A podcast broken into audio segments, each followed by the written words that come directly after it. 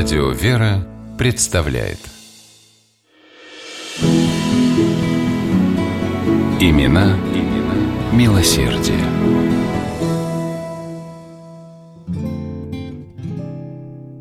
Осенний день выдался пасмурным.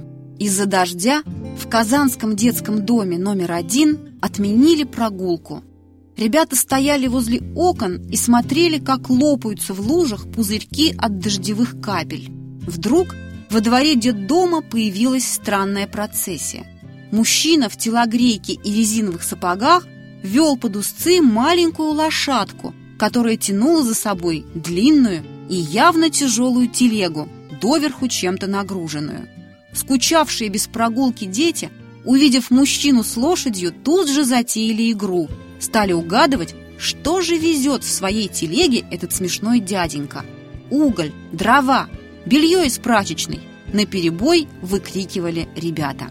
Но ни один из них не угадал. Да и вряд ли кто-то из воспитанников обычного советского детского дома вообще мог себе такое представить. Телега которую мужчина в телогрейке привез к ним во двор, была полна фруктов. Яблоки, груши, а главное – апельсины. В 80-е годы они были настоящей экзотикой, которую люди могли позволить себе только по большим праздникам. А детдомовцы их и вовсе не видели. И тем не менее, фруктовую телегу мужчина привез именно для них. Звали щедрого чудака – Азгат Галимзянович Галимзянов. Он был простым грузчиком на одном из рынков Казани. Надо ли говорить, какое ликование вызвал подарок Азгата Галимзяновича у ребят? Они весело прыгали вокруг горы фруктов, выгруженной прямо посреди вестибюля на глазах у онемевших от удивления воспитателей. В другой раз та же телега приехала в детдом, нагруженная детскими шубками – «Зима скоро, надо утепляться», — объяснял Асгад. С тех пор, едва завидев в воротах знакомую фигуру с лошадью, ребята со всех ног выбегали навстречу. Они знали, дядя Асгад везет им подарки, а потом обязательно покатает всех по очереди на своей чудесной телеге.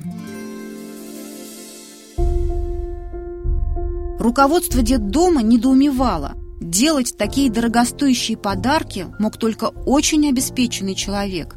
Асгад Галимзянов на богача похож не был.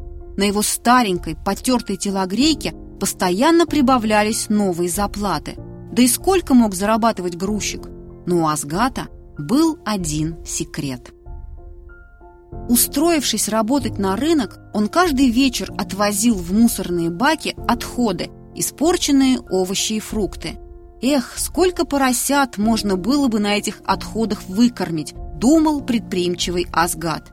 И однажды решил устроить прямо у себя в доме в самом центре Казани импровизированное подсобное хозяйство. Дело пошло, поросята росли быстро. Уже через несколько месяцев Асгад сдавал их государству и получал неплохие деньги. Он и его семья привыкли довольствоваться малым – поэтому от заработанного тратилась лишь небольшая часть. Остальные деньги Асгад складывал под кроватью в большом эмалированном тазу. Вскоре места в нем стало не хватать. И тогда Асгад вспомнил слова своего отца. «Если есть у тебя возможность помочь, не раздумывай. Появился лишний рубль, отдай старухе или ребенку. Сам, покуда здоров, еще заработаешь». Так Асгад Галимзянов полностью посвятил свою жизнь помощи ближним. Это может показаться невероятным, но через несколько лет на доходы со своего животноводческого предприятия Асгад смог обеспечить собственным автотранспортом едва ли не все детские дома Татарстана. Он копил деньги, приобретал и дарил детям автобусы отечественного производства, а сам продолжал ездить на старенькой, видавшей виды деревянной телеге и жить в деревянном бараке неподалеку от рынка. Он перечислял немалые средства в помощь жертвам Чернобыльской катастрофы, землетрясения в Армении, семьям погибших подводников с подлодки «Курск». Всех его добрых дел, пожалуй, и не перечислить. «Я живу, чтобы делать добро», — говорил Азгад Галимзянов. Дедушка с телегой как называли его жители Казани.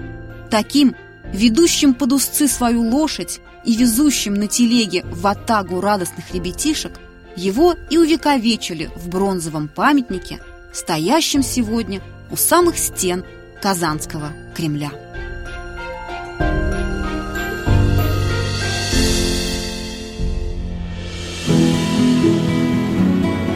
Имена, имена милосердия.